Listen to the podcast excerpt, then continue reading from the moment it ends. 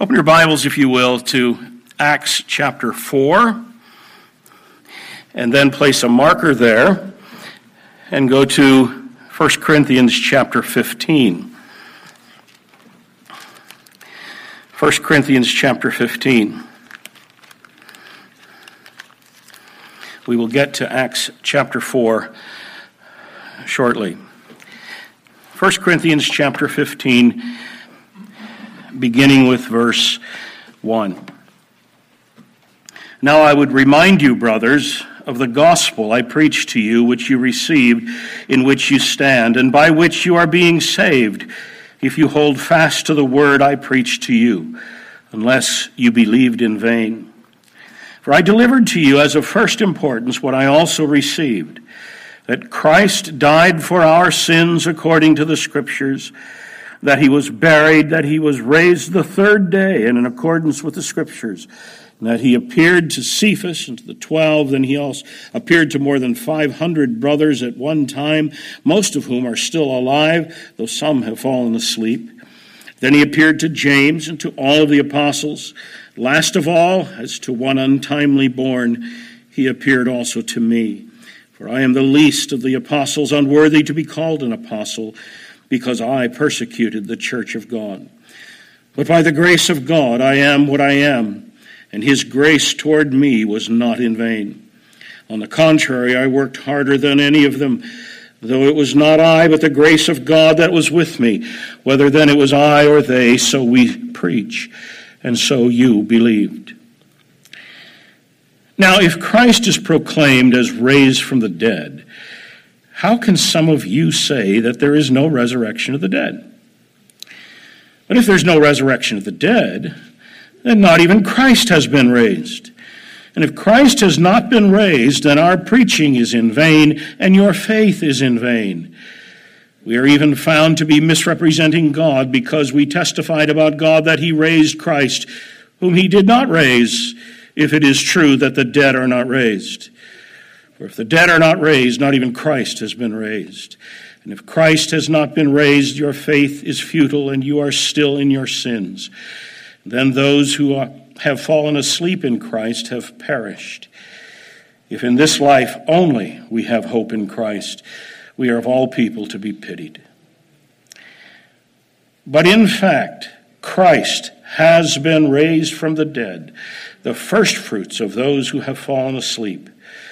For as by a man came death, by a man has come also the resurrection of the dead. For as in Adam all die, so also in Christ shall all be made alive. But each in his own order. Christ the firstfruits, then at his coming, those who belong to Christ. Let's bow for prayer. Our Father, this is a marvelous and familiar passage of your word. We pray that you will give us a clear grasp of it, give us a grasp of it relation to our, our broader study on the doctrine of salvation, and give us through it a greater appreciation of the salvation that we enjoy in Christ and a great anticipation of what is still to come in Him. We pray in His name. Amen.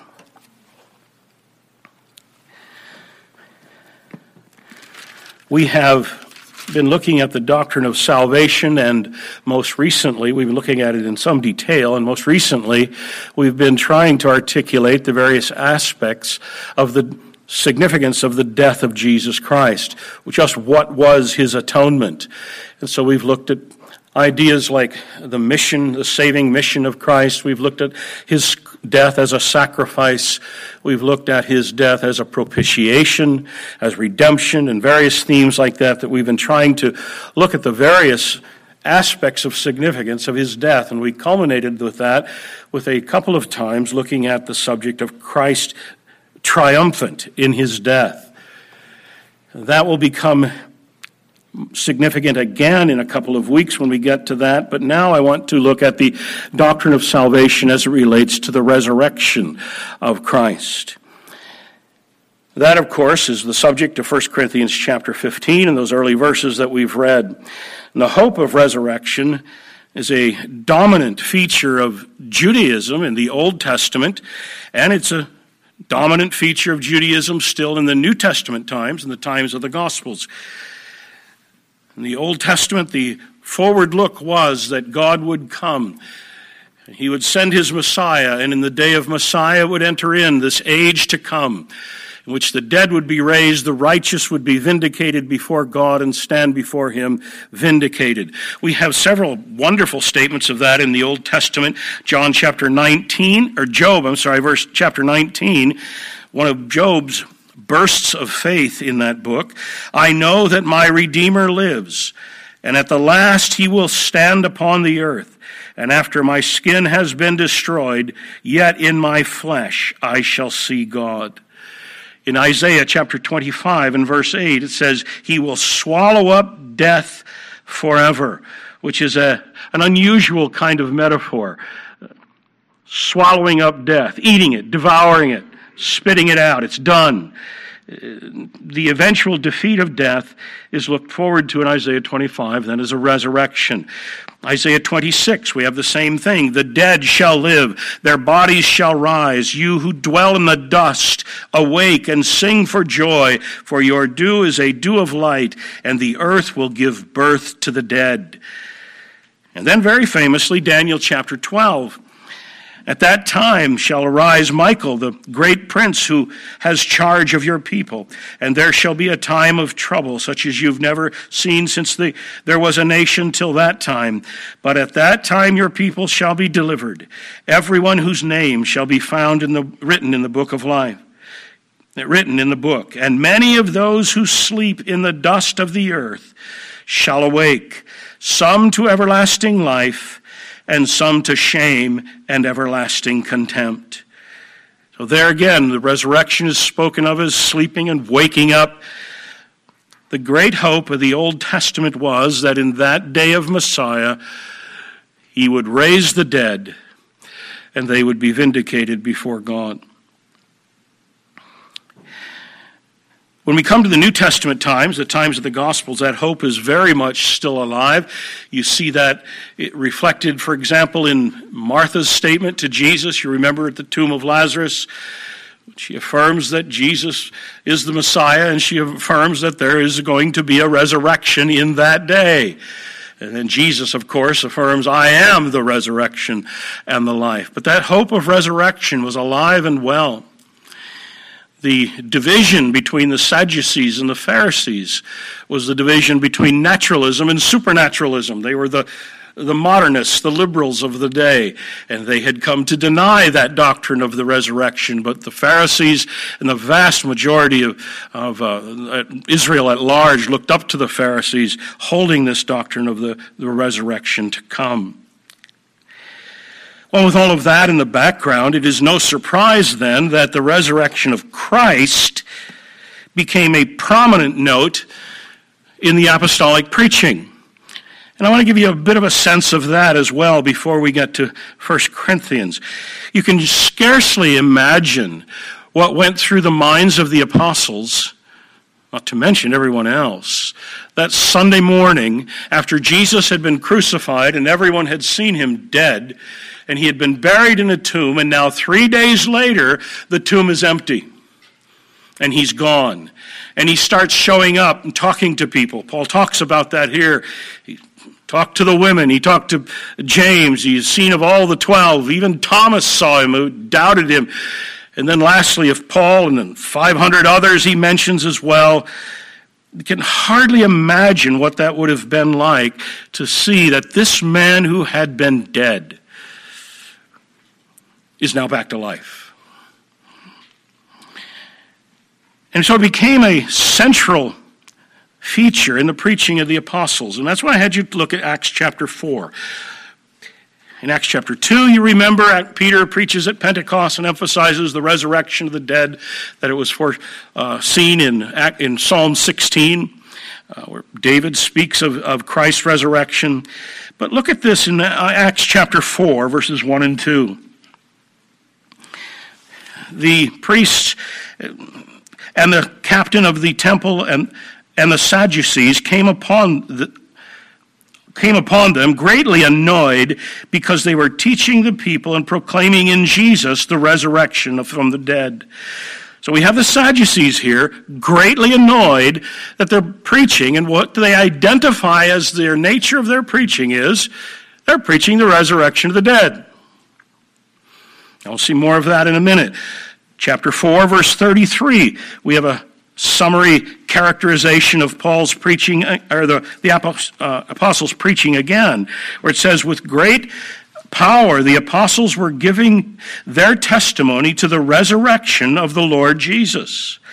If you'd like to turn over chapter 17 of the book of Acts, you have the philosophers at, at Athens, and they were put off with Paul's preaching now. Acts 17, verse 18 because he was, pre- he was preaching Jesus and the resurrection. This is the point at issue that the apostles pressed. Look at Acts 23, verse 6. Here, the apostle Paul characterizes his own preaching. Acts 23, verse 6. It is with respect to the hope and the resurrection of the dead that I am on trial. I'm on trial for preaching what? the resurrection. And then, chapter 24, verse 21, we have the same thing. It is respect to the re- resurrection of the dead that I'm on trial before you. So, this is a prominent, the central theme of the apostles in their preaching in the book of Acts. And in fact, it is a gospel essential. We see that in 1 Corinthians 15, verses 3 and 4 there, that identify the core elements of the gospel that Christ died for our sins according to the scriptures, that he was raised again the third day according to the scriptures as well. Paul makes other statements about it very famously, one that we'll look at next week, Romans chapter 4, verse 25. He was delivered over for our offenses and raised for our justification. And here in 1 Corinthians 15, as I say, it's very obvious it is a gospel essential. The resurrection is inseparable from the cross, but it is no less an essential part of the gospel. Now, just to give you a sense of things, where we're going with this, it was an essential part of their gospel to preach the resurrection of Jesus. In other words, the resurrection of Christ has significance, saving significance for us. Now, it's an interesting thing because if you look in systematic theology books, typically when you come to the doctrine of the resurrection of Christ, they'll defend the resurrection, the historicity of the, of the resurrection of Christ, and they may even give uh, notice at this point in the systematic theology to its significance for our resurrection in the future that we'll talk about this morning. But seldom do you find any of them making mention of the saving significance of Christ's resurrection for today. And that's going to be our study for today and next time as well. The question here then is what is it about Christ's resurrection that makes it so significant to the apostolic preaching? Why is the resurrection of Christ so central? And basic to that answer is, first of all, to say that Christ's resurrection was recognized as that resurrection of the age to come. In other words, it was not just a resuscitation like Lazarus, where he would come to life but then live out his life and die again. This is the resurrection of the age to come. Jesus was resurrection was that resurrection. Now that's why one of the reasons I pointed you to Acts chapter 4. Look back there again, Acts chapter 4 and verse 1. The priests and the captain of the temple and the Sadducees came upon them, greatly annoyed because they were teaching the people and proclaiming in Jesus the resurrection of the dead. Why would the Sadducees be so annoyed that Jesus preached the resurrection. Of course, they don't believe it. But what's the point here? Notice what it says. They are annoyed because they're teaching the people and preaching or proclaiming in Jesus the resurrection of the dead. So picture it here. You have the Pharisees on one side, the Sadducees on the other. Yet the Pharisees saying there will be a resurrection of the dead. The Sadducees say there will be no resurrection of the dead. And the Apostle Paul comes in and says, Guys, I got news for you. It's already happened. That's the significance of preaching in Jesus the resurrection of the dead. We find that again if you look back at some of the passages in Acts that we saw. Look at Acts chapter 26. Acts 26, verses 22 and 23. To this day, I have had the help that comes from God. This is the Apostle Paul. He's standing before uh, King Agrippa, and uh, Festus is there as well, um, the, the procurator. To this day, I've had the help that comes from God, and so I stand here testifying both to small and great, saying that, saying nothing but what the prophets and Moses said would come to pass. That Christ must suffer, and that by being the first to rise from the dead, he would proclaim light both to our people and to the Gentiles. Notice that statement. Christ would be the first to rise from the dead. He's the first one. Now, in fact, there had been other, we call them resurrections, but I think to be more specific, we should call them resuscitations in the biblical history, Lazarus being the most famous. Resuscitations where he comes back to life, but Jesus is the first to be raised from the dead, meaning that he's the one who has been raised in that resurrection. He's been raised to the age to come. That great Old Testament hope that in the end, God would raise the dead in the day of Messiah and that his people would be vindicated. That's the resurrection they're looking forward to, and that exactly is the resurrection of Jesus. And that's what Paul is proclaiming here. Well, there are other passages. I won't go to them all, but let me just play out this idea of Jesus being part of that resurrection. Think of the contrast. You remember when Lazarus was raised from the dead. Remember how the narrative goes.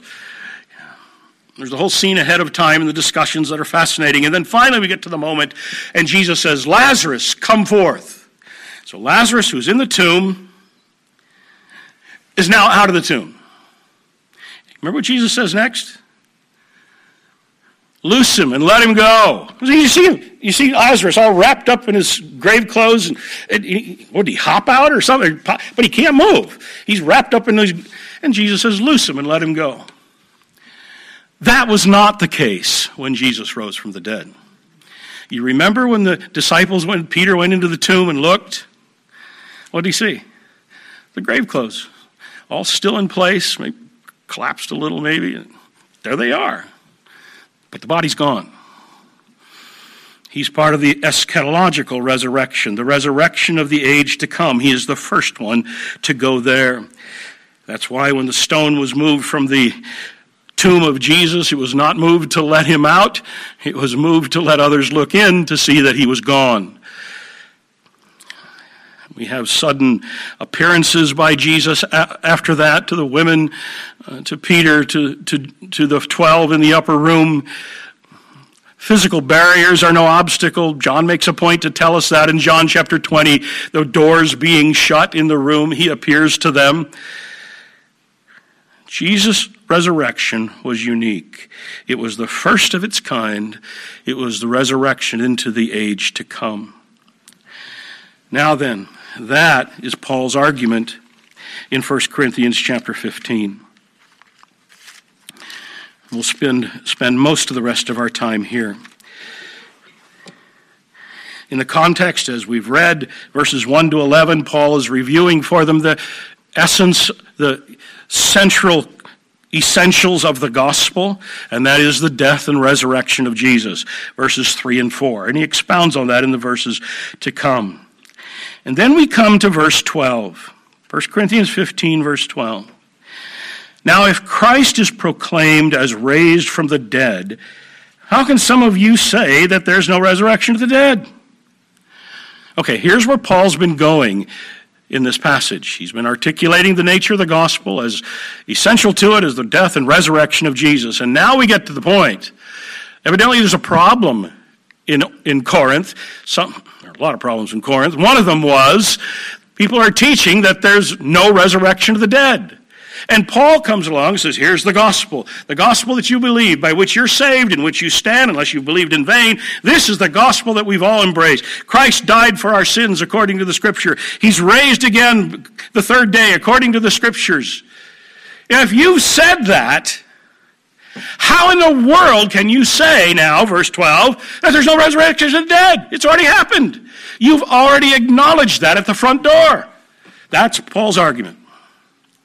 You can't deny the resurrection of Christ and be a Christian who's embraced the gospel because embracing the gospel, you've already acknowledged that the resurrection has happened. It has happened in Jesus. Now, that's his argument in a nutshell. Verses 13 to 19 then show the consequences of the denial. If you deny Christ's resurrection, then we've got no gospel to preach. We've got no faith that's worth anything. We're still in our sins. And if we do this Christian thing, we are one miserable lot. His whole argument is grounded in the eschatological nature of the resurrection of Jesus, that he has been raised into the age to come. He's the first one. In fact, verse 20. But in fact, Christ has been raised from the dead. Now, our translators and the NIV translators have done something similar here. They're wanting to emphasize the, the but in fact nature of the statement, and that, that's there. But very literally here, the word, the translation is but now. And I think that's more the significance here that Paul is getting at. But now Christ has been raised from the dead. Now that resurrection has already happened. And then notice the word first fruits. But now Christ has been raised by, from the dead, the first fruits of those who have fallen asleep. The first fruits. The first fruits was a feast in the Old Testament economy that was held in the uh, beginning of the grain harvest in the early spring of each year. Um, it was instituted in Levitic- Leviticus chapter 23. You see a fuller account of it in Deuteronomy chapter 26. When it came to be the, the grain harvest, time of the grain harvest, you'd gather just a sampling of your grain and take it into the priest at the tabernacle as a first fruits offering. You'd give it to the priest. He would wave a sheaf of, of grain before the Lord. It was a time of thanksgiving, a time of acknowledgement that all that we have in our prosperity comes from God. And so it's a time of worship and not just thanksgiving, but devotion to God. They're offering a, a, a first fruit to God. Here, this is for you who gave it to me in the first place. But the first fruits were just that. They were the first fruits of the harvest. And so the first fruits takes on the significance of a pledge and a hope and a sampling of a fuller harvest that's still to come.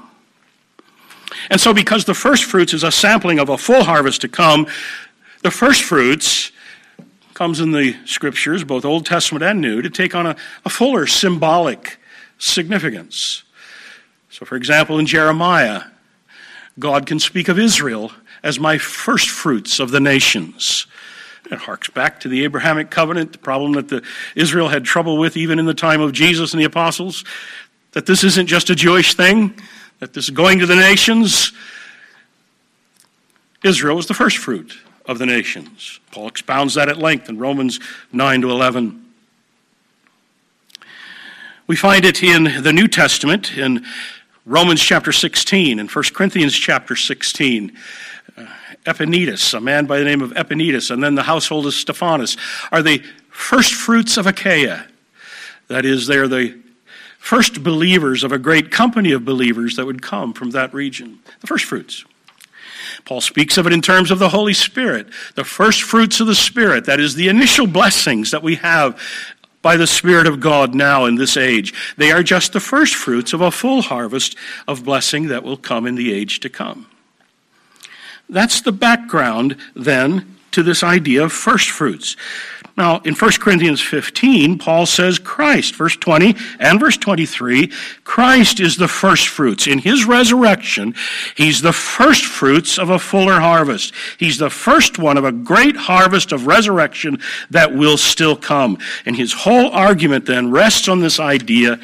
When he talks about our resurrection, his whole argument rests on the fact that Jesus has already been raised ahead of us into that resurrection, and he will bring us with him. Now, you can just hear the false teachers in Corinth saying something like, Oh, yeah, I know Jesus rose from the dead. It's the future resurrection that I'm denying. And Paul is saying you can't do that because his was that. That's the whole argument. His resurrection was the first one of a larger resurrection that is still to come. And so Jesus is the guarantee of our resurrection. But more than that, He's the first sampling of us. He's the head and the forerunner of a great company that will follow.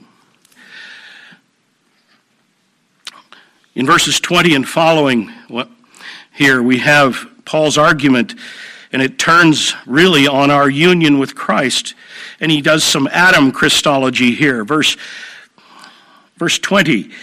But now Christ has been raised from the dead, the firstfruits of those who have fallen asleep. For as by one man came death, by a man has come also the resurrection of the dead. For as in Adam all die, so in Christ shall all be made alive, but each in his own order, Christ the firstfruits, then at his coming, those who belong to Christ. His whole point is that Christ is the hinge. He has gone ahead into that resurrection, and we who belong to Him, because we belong to Him, will be taken with Him in resurrection as well.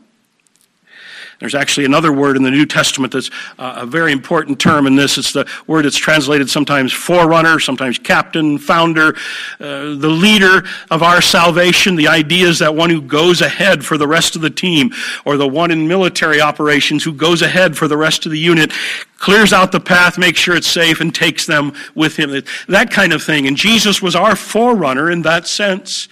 He came, he died, he paid the penalty of sin, he conquered death, rose from the dead, and takes us with him in it all. Well, that's Paul's argument here in 1 Corinthians chapter 15. Sin's penalty, death, would have continued forever, except that Christ has come and has defeated death, been raised from the dead, and not by himself. He takes us with him. And that's why you find the language a couple of times in the New Testament, Corinthians and Thessalonians. It speaks of our resurrection. It says, God will raise us with him. God will raise us with him. That is, we'll catch up to where he has already gone. And this is what Jesus meant at the tomb of Lazarus when he said to Martha, I am the resurrection and the life. He didn't say simply, I will raise the dead. I am the resurrection. That is, those who are joined to Christ are joined with him not only in his death, but in his resurrection as well.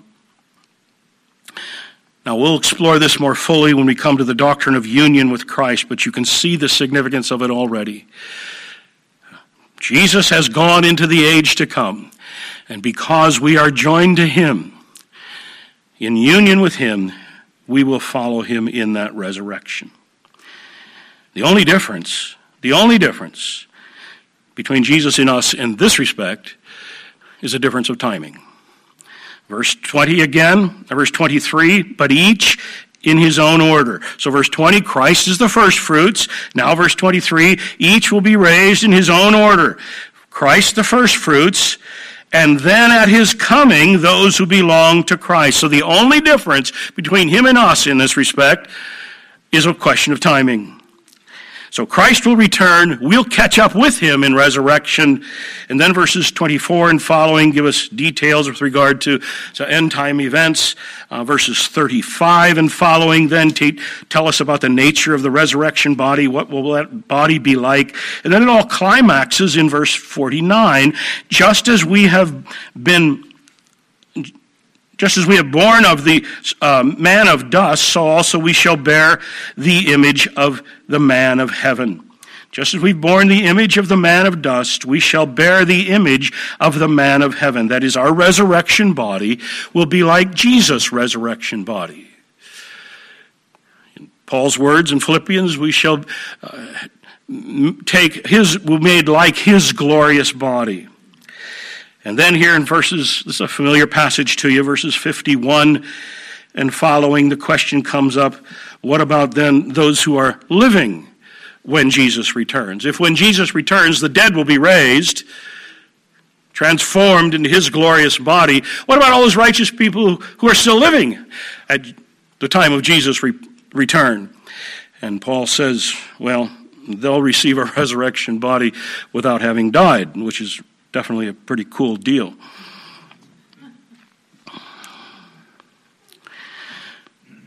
All right, now our series of studies is the doctrine of salvation. How is all of this relevant to the doctrine of salvation? Two ways. Number one, this resurrection that he's talking about here, when we finally catch up to him and re- being raised from the dead, that is the consummation of our salvation. Nothing left. We've got it all at that point. Body and soul, redeemed in total, restored in every way. That is the consummation of our salvation. And there is always that forward prospect in the doctrine of salvation, looking ahead to when we will be saved. Yes, we've been saved. Yes, we are saved. But we're looking ahead to when we will be saved in its consummate way, and that is the doctrine of the resurrection.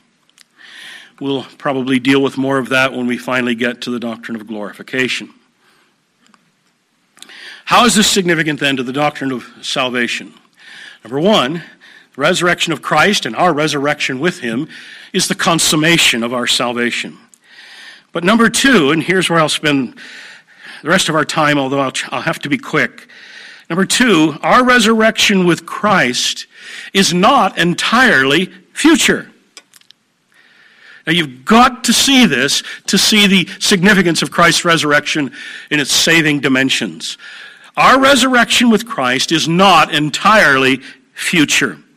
New Testament writers present our present experience of salvation in terms of an association with Christ in his resurrection experience.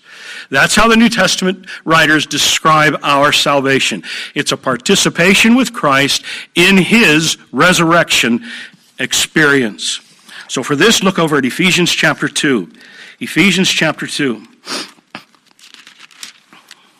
Keep in mind now, what is the significance of this resurrection of Jesus in terms of our salvation? One, the resurrection that he has experienced is one that we will catch up to and have the consummation of our salvation. But two, our resurrection with Christ and our experience of resurrection with Christ is not entirely future. So look at Ephesians chapter 2, verse 1. And you were dead. There's the metaphor. You were dead in trespasses and sins in which you once walked, following the course of this world, following the prince of the power of the air, the spirit that now is at work in the sons of disobedience, among whom we all, all once lived in the passions of our flesh, carrying out the desires of the body and of the mind, and were by nature children of wrath like the rest of mankind. But God, being rich in mercy, because of the great love with which he loved us. Even when we were dead in our trespasses, here it is, made us alive together with Christ. By grace you've been saved, and raised us up with him, and seated us with him in the heavenly places. So here Paul is speaking of the great change that has been the experience of every believer. Verses 1 to 3, we were dead indifferent to spiritual things, no interest in the things of God. We were dead. And we lived accordingly, lockstep with the devil and in the world. We were just one of them, dead in trespasses and sins. And then verses 4 and 5, you have this great divine interruption. God made us alive But notice it's not just made us alive, made us alive together with Christ. And he raised us up with him. So we were dead, and now the Spirit of God has come and joined us to Christ, and we now become joined with him in his resurrection experience. And that results in a new kind of walk. Verse 10 talks about that. We are his workmanship, created in Christ Jesus for good works, which God prospered, or prepared beforehand that we should walk in them. So, resurrection with Christ has this experiential dimension. It's not just something we look forward to in the future, it is something every believer has already experienced. This life transforming experience that we call conversion is grounded in our participation with Christ in his resurrection. And that's why you'll hear us say sometimes, salvation consists, is the theological way to say it. Salvation consists in union with Christ in his death and resurrection. Salvation consists in union with Christ in his death and resurrection. Well, that's a theological way to say it, and there's a already and a not yet aspect to that. That's the theological way to say it. To say it. The experience is there's been a great change. We've been raised from the dead. Verses verse 1, we were dead. You remember what that was like when you were dead? In trespasses and sins, indifferent to the things of God, no interest and then verse 5 God made us alive with Christ. So, yes, Jesus has been raised from the dead, and yes, when he returns, we'll be joined with him in resurrection from the dust of the earth. But even if only in measure, already in real experience, that resurrection has already taken place, and each of us gives exactly that testimony. Nothing short of saying we've been raised from the dead with Christ can explain the nature of the transformation that we have undergone in what we call conversion. Verses 1 to 3 wander about in our lostness, dead in trespasses and sins. Verses 4 and 5, this only until God interrupts and raises us from the dead, joins us to Christ in faith, and we're raised with him into to the new the age to come. And then verse 10, it results in a new walk of life. That is the testimony of every Christian.